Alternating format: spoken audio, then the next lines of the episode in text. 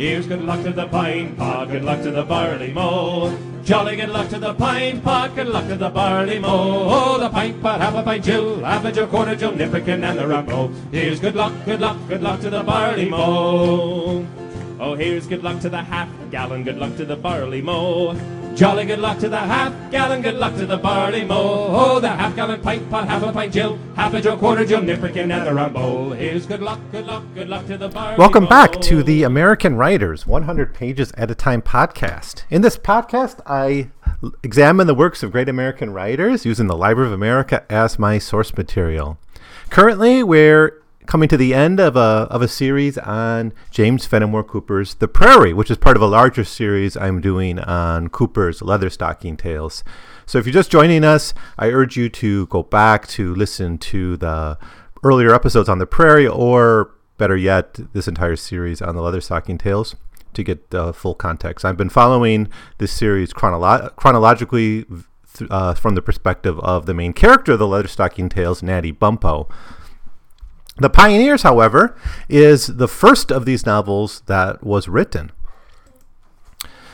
In the backdrop of our story, The Pioneers, is the heroes of the series, Natty Bumppo, but he's now known as Leatherstockings. He spent much of this novel sort of as a background character. And he does this in the other Leatherstocking tales too, but more so than the others, he's, he's sort of a background character in the early parts of of the pioneers. But in the second half, he really kind of comes to the forefront a lot more and becomes one of the major characters. However, the real major character of this novel is is um, Mar- Marmaduke Temple, who is really a place, a filler for William Cooper's own father, the land speculator, who really helped found the town of Cooperstown. And it's named after him, and this is kind of paralleled in the novel with in Templetown, founded essentially by this man Marmaduke Temple, who inherited all this land in the aftermath of the American Revolution.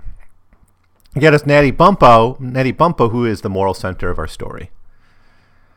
He's a 70 year old woodsman living off the land while the frontier marches on past him. And how he comes to terms with that and how he responds to the advance of law in the advance of the frontier is the real center of, of what this novel's about.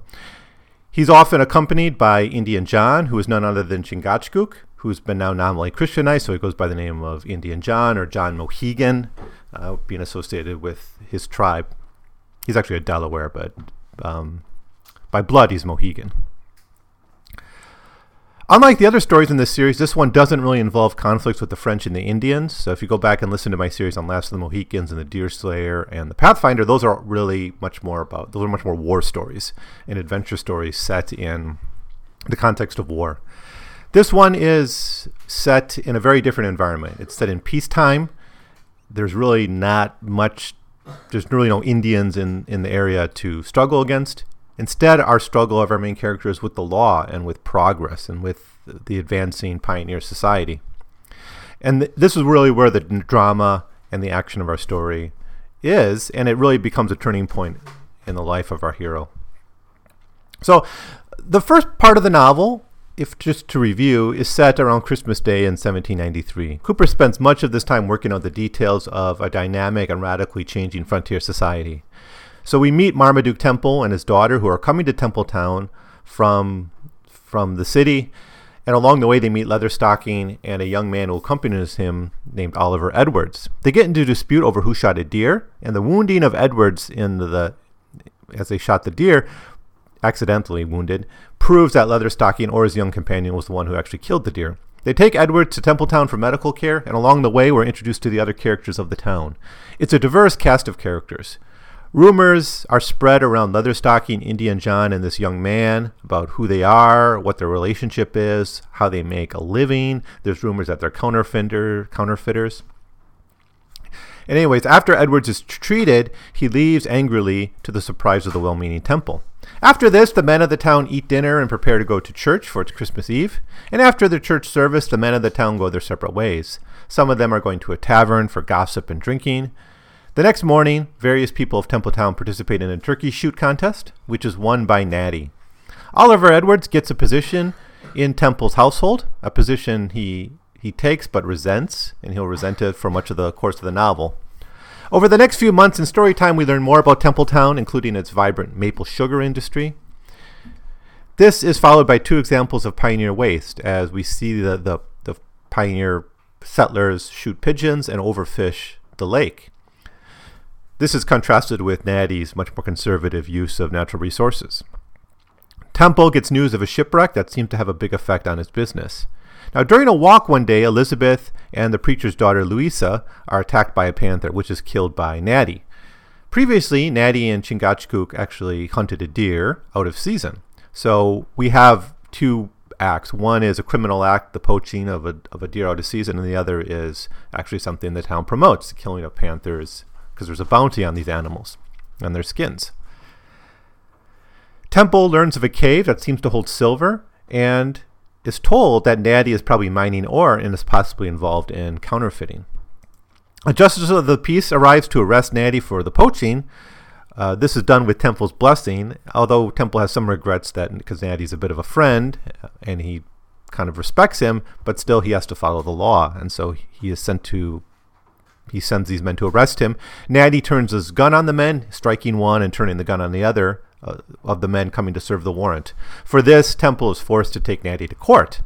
And that's where our, our story left off in the previous episode. And so now we come to the conclusion of, of the pioneers. But first, I want to go back to this book I've been looking at from time to time while reading this this novel, and that is Alan Taylor's wonderful Pulitzer Prize winning book, William Cooper's Town Power and Persuasion on the Frontier of Early American Life you could you should really read these two books together. I think the Pioneers and William Cooper's Town they really parallel each other nicely. But what I want to focus on here is what Taylor says about the character of of Natty Bumppo, the really the moral center of our of our story.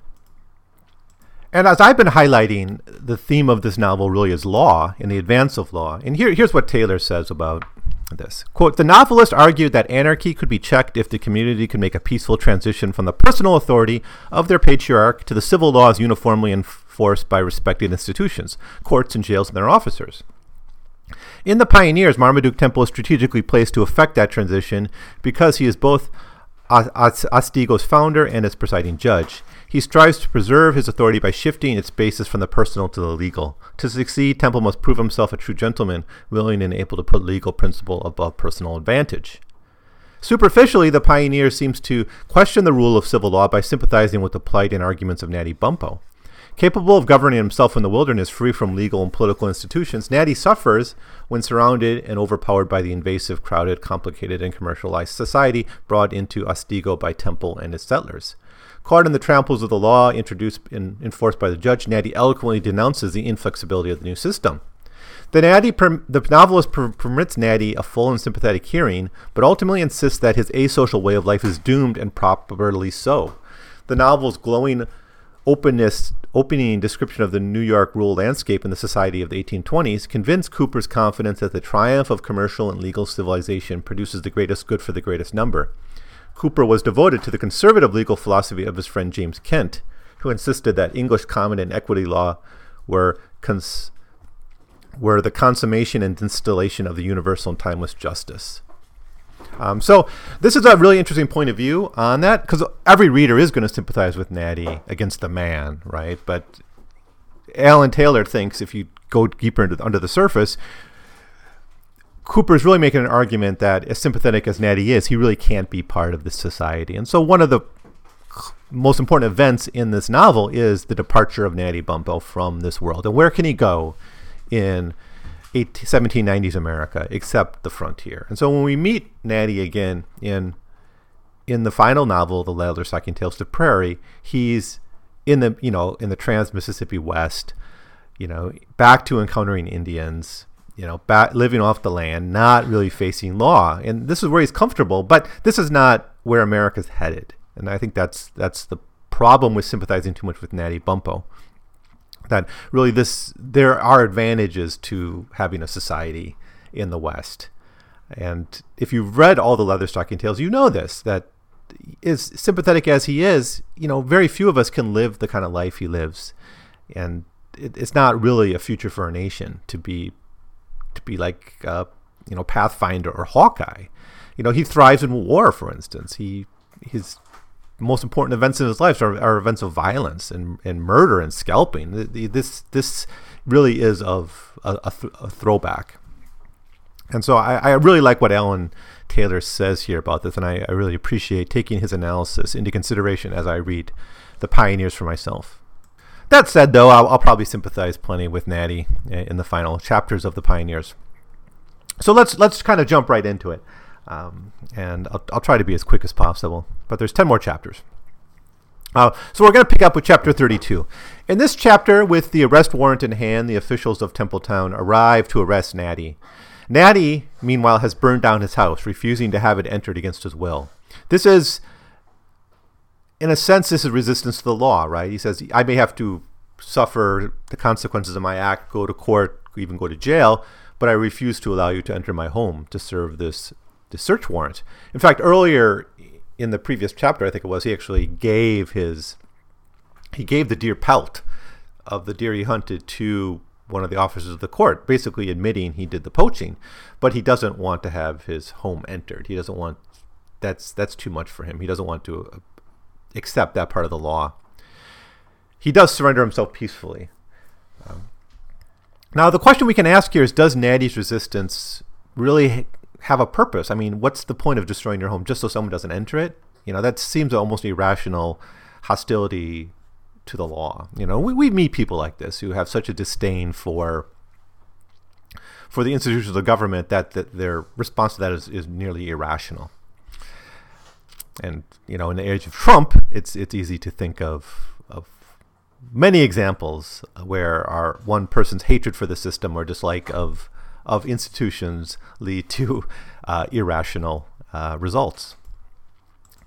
We get a nice summary of the crimes here. So if you're a skimmer, like I unfortunately tend to be sometimes, this is a, a nice reminder of everything that Natty has, has done previously. Quote, he has assaulted a magistrate and resisted the execution of a search warrant by threatening the life of a constable with his rifle. In short, my friends, he has set an example of rebellion to the law and has become a kind of outlaw.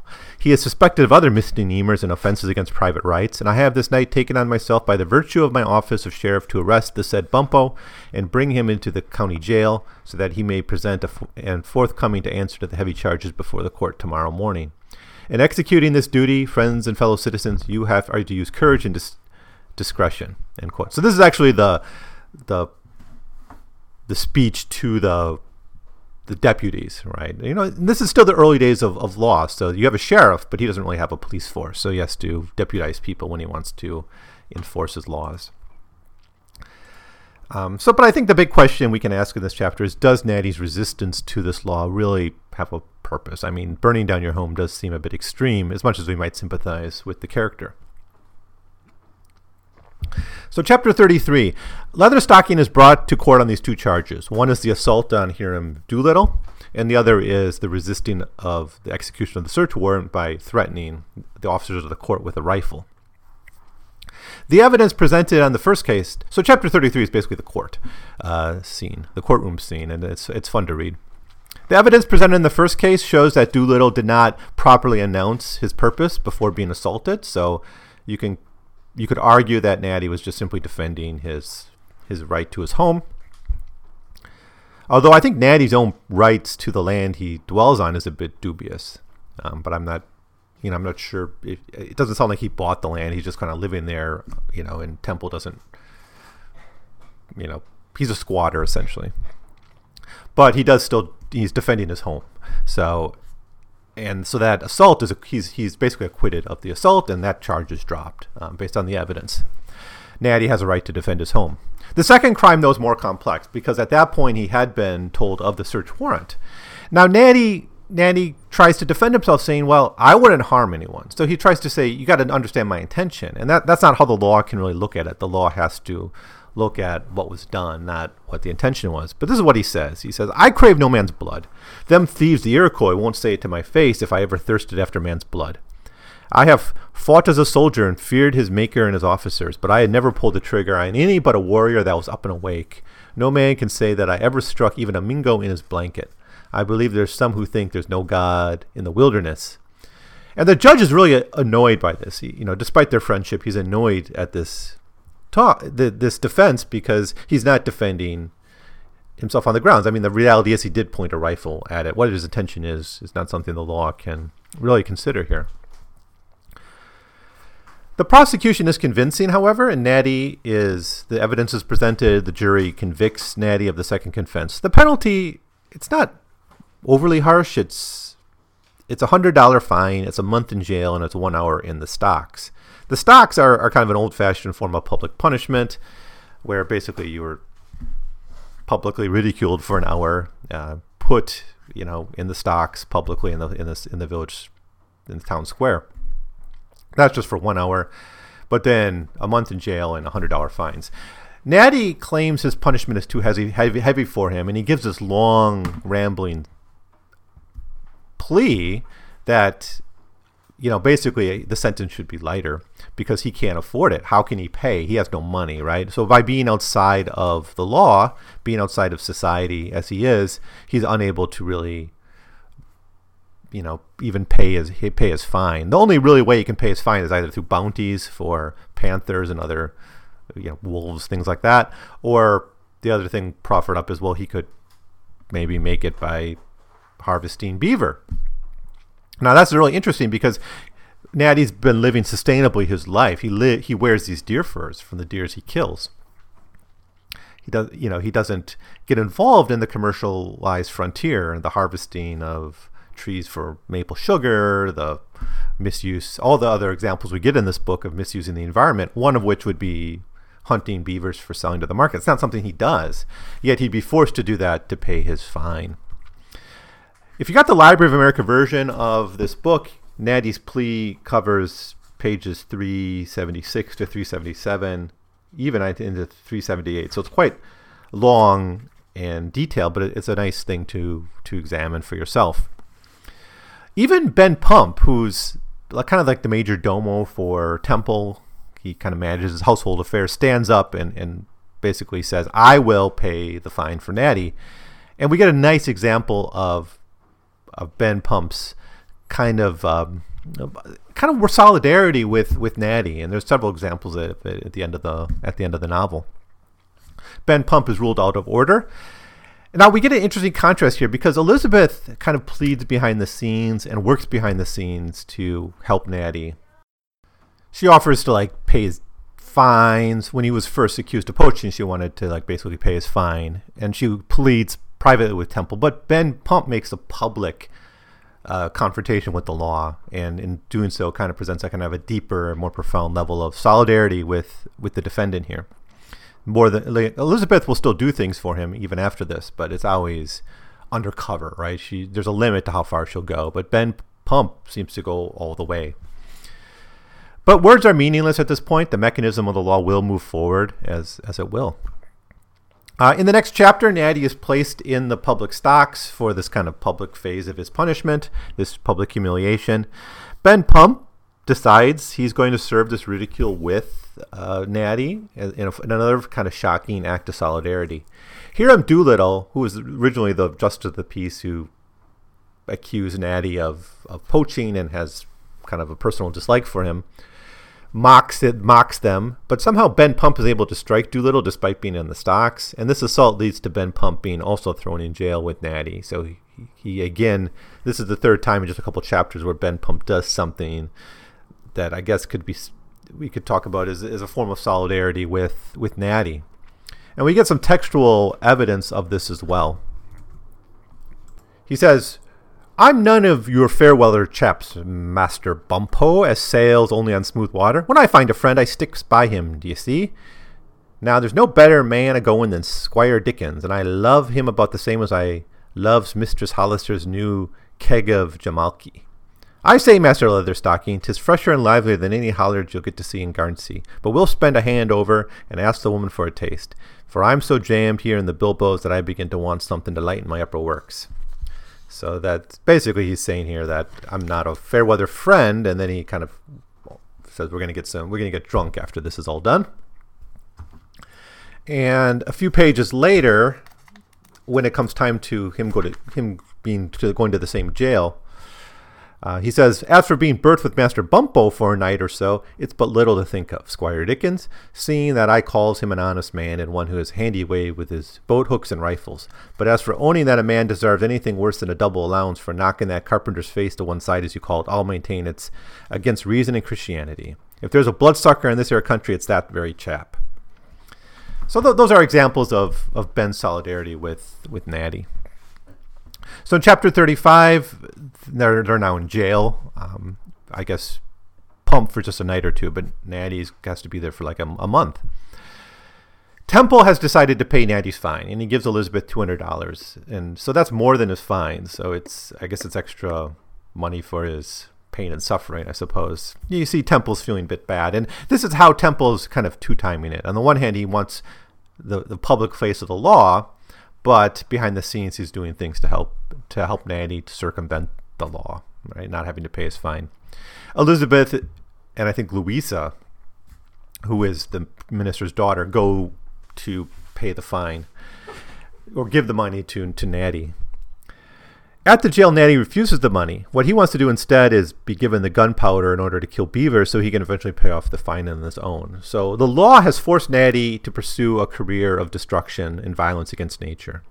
And ecology is even brought up again in this chapter to reinforce this point. Natty says, I shall have a hard time after them beavers for this fine. I must go low towards the Pennsylvania line in search of the creatures, maybe a hundred miles, for there are not to be got here away. No, no, your betterments and clearings have done the knowing things out of the country. And instead of beaver dams, which is the nature of the animal, and according to Providence, you turn back the waters over the low grounds with your mill dams, as if as if in man to stay the drops from going where he wills them to go. Benny, unless you stop your hand from going so often to your mouth, you won't be ready to start when the time comes. End quote. So he basically says, You have pushed the beaver from this land, replace beaver dams with man made dams. Now that final line with Bump, Pump, bringing his hand too much to his mouth is but his drinking. He's been getting drunk while he's in jail, and Natty's already planning his escape, so he needs um, Pump sober, which he's not going to be. So that's kind of what happens. Natty and Ben, who's gotten a bit drunk, work to escape from the jail. Elizabeth and Louisa leave so as not to be witness to an additional crime. But first, she urges Natty to take the money. Natty is unable, is able to eventually escape into the woods, but Ben is too drunk and is left in a cart. Chapter 36. We're now reaching the climax of the story. Uh, Elizabeth and Louisa go to the general store to buy the gunpowder for Natty. You know, I guess they're going to use that $200 to help pay for that. It shouldn't be that much. It should just be a few bucks for the gunpowder. Um, but so instead of taking the 200, he just wants the gunpowder. Louisa does not want to go with her into the woods because she's still afraid of panthers. Not long ago, they were attacked by these panthers. But Elizabeth does decide to go on alone. She arrives at the prepared meeting place, but instead of Natty, she sees Indian John, Chingachgook, and he speaks eloquently here of his upcoming death. And we're given this monologue on life and death and, and the death of the American Indians, and it's really a beautiful moment. It's it's it's Chingachgook's kind of last stand, and he's speaking for the entire Indians of New York who have been defeated, pushed to reservations, or striven to extinction through genocidal acts. Obviously, the second book in the series, written at least, also the second book chronologically in the series, is The Last of the Mohicans and that's kind of who Chingachgook is. I mean, I guess you could say Uncas is, you know, based on your point of view, either Uncas or Chingachgook is the is the last of the Mohicans. He gives a very unchristian speech, and I, I think even Temple brings up at one point, you know, about how he's being a bit blasphemous at the end of his life. But at one point, Mohegan says, Fathers, sons, all gone, all gone. I have no son but the young eagle, and he has the blood of a white man. So it's a, it's a really it's on page in the Library of America version. It's page 408 to 410 is this this sort of final speech of of Chingachgook. So it's important to pay attention to. But in this, he is speaking for the death of, of the American Indian. So uh, certainly something that didn't happen. I mean, that, that's one way we can criticize Cooper. Uh, maybe from his point of view, it seemed an inevitable result that Native Americans would be wiped out of the land. But of course, Native Americans are are certainly thriving uh, despite being driven from much of their land. So they're still part of American life and, and increasingly, just in population wise, uh, the Native American, Native American population is growing and um, you know they weren't wiped out certainly, despite the the best efforts of genocidal uh, white Americans. Now, a fire has begun, um, and both Elizabeth and Chingachgook are about to be embraced by flames. And this, the danger of this scene is heightened by the fact that Elizabeth has this gunpowder. Edwards sweeps in to save the day. And that's how the chapter 36 ends. In chapter 37, Chingachgook appears determined to die, and he takes the canister of gunpowder from Elizabeth, holding it, and he's going to face the flames uh, and face his death. So he wants to have this very Indian type of uh, of death, a death by fire, which of course is one of the torture means that we are witness to in, in the novels like Last of the Mohicans and especially The Deerslayer. Eventually, Oliver and Elizabeth are, are similar. They escape, but they're similarly trapped by the flames eventually. But Natty comes in to save the day, heroically, heroically jumping through the fire. And he's not only able to save Oliver and Elizabeth, but eventually to bring Natty or bring Indian John to his own to safety. But he's wounded by the explosion of the canister of gunpowder. So Natty had actually heard the gunpowder go off, and he thought Elizabeth had died because he assumed she was bringing the gunpowder. He finds out that it's actually Chingachgook, but he's not dead, so he's just dying. And they, he grabs Chingachgook and pulls him out. Um, so Indian John is is alive but dying, and he spends his last moments with Natty, Oliver, and actually Mr. Grant, who comes. And Mr. Grant's really there to for this deathbed scene where Grant says, you know, in your final days, do you fully embrace Christianity and to give up your kind of the remnants of his Indian point of view. And this has been an ongoing discussion about Chingachgook, because just how Christianized he was. Was it just a nominal Christianity, or is he deep down a Christian in his heart? And that's really this, the center stage of Chingachgook's final moments is his refusal to fully accept Christianity and to embrace his Indian nature. He's going to die as an Indian and the names of the that the characters give to each other at the end because it's it's it's uh, Natty and and Mohegan, John Mohegan, but they talk to each other as Chingachgook and Hawkeye. Quote, Hawkeye, my fathers tell me to the, my fathers call me to the happy hunting grounds. Okay, here's what he says. Quote, Hawkeye, my fathers are calling my fathers call me to the happy hunting grounds. My path is clear, and the eye of Mohegan grow young. I look, but I see no whiteskins. There are none to see but just and brave Indians. Farewell, Hawkeye. You shall go with the fire eater and the young eagle to the white man's heaven, but I go after my fathers. Let me let the bow, tomahawk, and pipe and wampum of Mohegan be laid at his grave. For when he starts, twill be in the n- night like a warrior on the war party, and he cannot stop to seek them. So uh, really epic death scene for Chingachgook. it's it's sort of thrown in like this fire didn't really have to be there for the plot of the novel to work. The plot could have been resolved elsewhere, but Cooper wanted to give Chingachgook this this death, and as it's the first novel of the story. If you read this first chronologically as they were published, it's not as meaningful as if you read this fourth, as I have, and you've you've seen this character develop throughout his whole life. Um, chapter 39. With, with the climax of the novel passing, the death of Chingachgook, we return, as always, as this novel always settles back to the theme of law. Again and again. The, we go somewhere, there's action, there's adventure, there's an ecological debate, but it always centers on law. That that's the thematic center of this this tale. So rumors have spread throughout town that Natty and Oliver are are illegally mining and therefore the implication is that they're counterfeiting as well. And there's rumors about counterfeit currency and that they're blamed for it. And the reason for this, is, this has been hinted at throughout the, the novel. So basically, now with the rumors growing, it's impossible to avoid a confrontation over this. And especially now that Natty has escaped from jail, they have to come. So a posse is formed by the sheriff to bring Natty back under the arms of the law. And where they go, so Natty kind of retreats with Oliver to the cave where they have been hiding out. Why the cave? Well, from the perspective of the town, it's obviously because that's where they've been doing their illegal mining operations, squatting and illegally mining. So that's where the posse goes, and there's a brief siege. No one's killed. There's only kind of a humorous resolution to the conflict between Natty and Hiram Doolittle because, um, in a bit of comedic timing, Hawkeye shoots uh, Hiram Doolittle in the butt. but no one's died, so there's really kind of no harm, no foul. At this point, it's just for a laugh. Temple demands that the fighting stop, and it does. Oliver Edwards surrenders and says that he will surrender the cave and all of its possessions. So, when then we get to chapter 40, where a lot of questions are answered. What we learn is that Major Effingham, the fire eater, who's been he's been mentioned from time to time in the story, uh, it, through characters. In fact, Chingachgook mentioned you will go with fire eater to to kind of Christian heaven. So if you're if you're paying attention, you, you get the sense that Major Effingham is hanging around.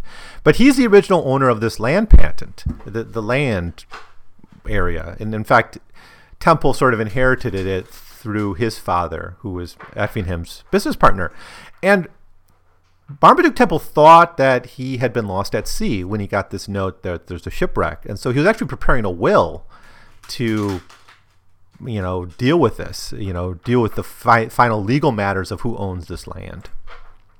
Now, Oliver Edwards is revealed to be actually the grandson of Major Effingham, and he's, his real name is Edward Oliver Effingham, but he's been kind of living with Natty Bumppo because Natty's been taking care of Major Effingham, who Natty served with back, I think, during like the French and Indian War or something. That's it's not a scene we ever get in the Leatherstocking Tales, or we don't get the details of that, but you know, they, he was basically serving him. And now, one reason Natty Bumppo's been hanging around, not leaving with the advancing of this pioneer society, is because he's had a debt to pay to Major Effingham. He's been caring for them. As the old man has become increasingly incapable of taking care of himself, he's become senile. And so that's that kind of wraps up a lot of what's been going on. So we then retire to the mansion after everyone's identity's been released, and Judge Temple shows Oliver his will, which actually gives half the land to the heirs of, of Major Effingham. So this so Temple's kind of doing good by his inheritance. He's not trying to steal the land. He actually wanted to, in good faith, hand over the land to um, to these to these heirs. Now it's revealed to be Oliver Edwards. So basically, Oliver Edwards becomes a rich man at this moment. This allows peace to be reached between Oliver and Judge Temple. Um, there's a few other details here. For instance, um, Le Quoi, the general store owner, the one who left his sugar plantation in the Caribbean due to the French Revolution and the slave revolts there, is going to go back to Paris. So the the frontier just becomes a little bit more American at this point. We lose two kind of three frontiersmen. We're going to lose Natty, but we lost Chingachgook and we've lost Oliver Edwards, who's kind of been living on the frontier as a as a hunter. We lose them, and we lose we lose the Frenchman. So if you want to symbolically, maybe the frontier is becoming just a little bit too white American at this point, a little too Anglo, I want to say. So then, uh, the final chapter of the book, chapter forty-one. So Edwards and Elizabeth marry, and I guess this kind of joins together the land holdings into one family. Uh, Major Effingham dies. Uh, Natty and Ben Pump serve the rest of their sentences, um, but the governor pardons them. Currency is interestingly discussed in the in the final pages of the novel. So again, showing kind of the advancing of, of law and regularity and, and kind of modernity coming to this this once frontier area. Quote, this then is some of the new fashioned money that they're making in Albany out of paper. It can't be worth much. End quote, which is a nice little addition there. But the real part of the final chapter is is Natty's departure. Natty has been preparing himself to leave now that his business is finished, and he wants to go basically to the west. Where else can he go? And here's his final words to Elizabeth.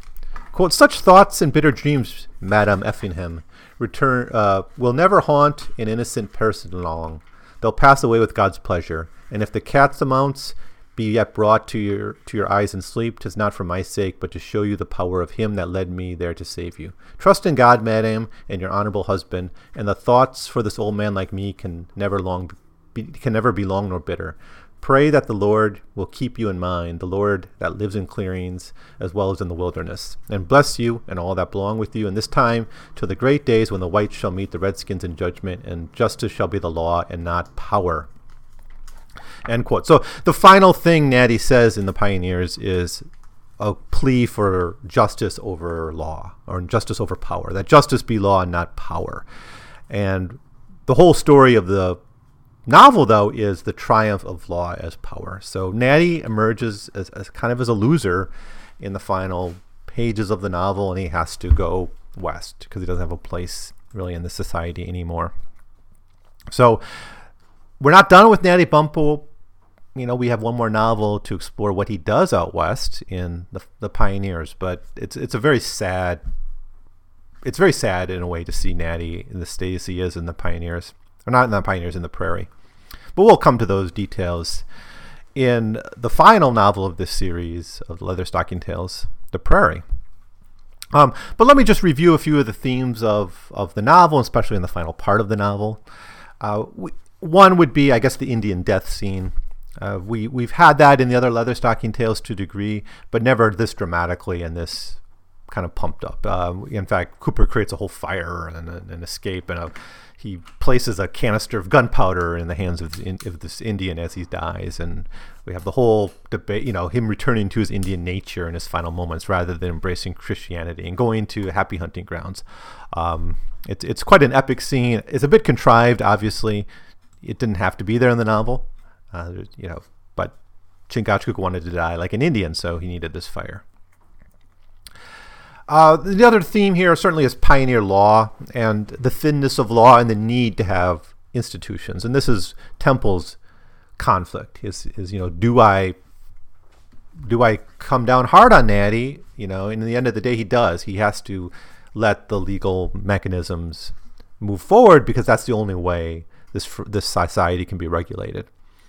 And he's the he's one of the victims of of the emerging of law, but that's not necessarily a bad thing. And you know, and I guess there, there, you can debate Alan Taylor if you know Alan Taylor seems to think that Cooper's view is the overall necessity of the progress of law, but our, the character we sympathize with claims the only real law should be justice.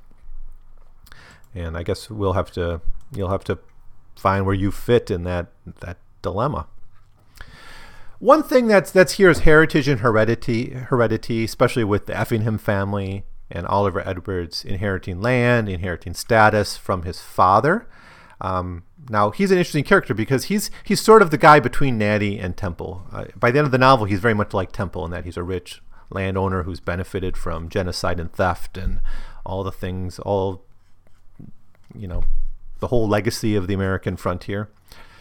But he's also kind of lived with Natty, so he he is able to have one foot in both sides of this question and he has all these different heredit, you know, heritages. He's got the heritage from Effingham, but he also is like a uh, something I didn't mention is he's taken on this symbolic honorary membership in the Delaware tribe, and this is one reason there's rumors that he's a half breed because he actually does say he's half Delaware, but it's because it's a, it's not biological.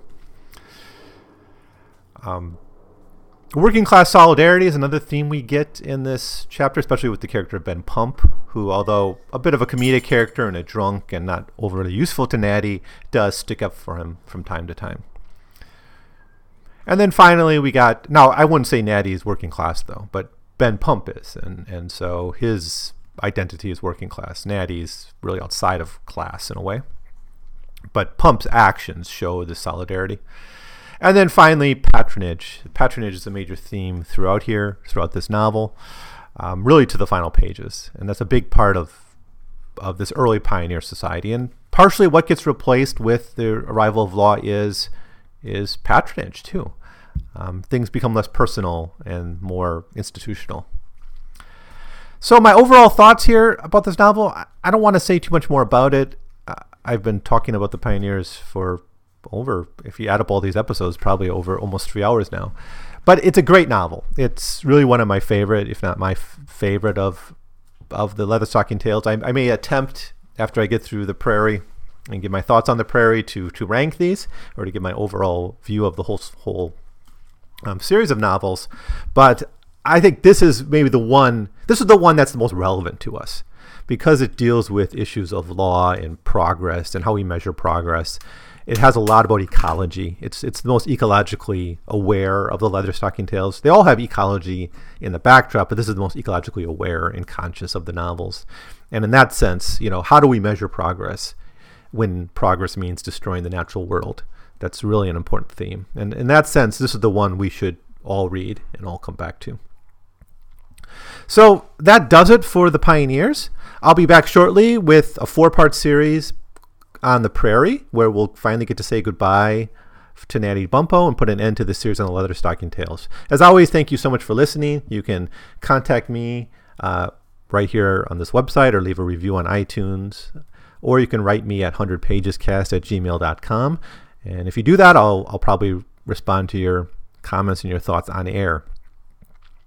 So, again, thanks for listening. I'll be back with The Prairie. Here's good luck to the daughter, good luck to the barley mow. Jolly good luck to the daughter, good luck to the barley mow. Oh, the daughter barrel, half barrel gallon, half gallon pint pot, half a pint gill, half a gill quarter gill, nipperkin and a round bowl. Here's good luck, good luck, good luck to the barley mow. Here's good luck to the landlord, good luck to the barley mow. Jolly good luck to the landlord, good luck to the barley mow. Oh, the landlord daughter barrel,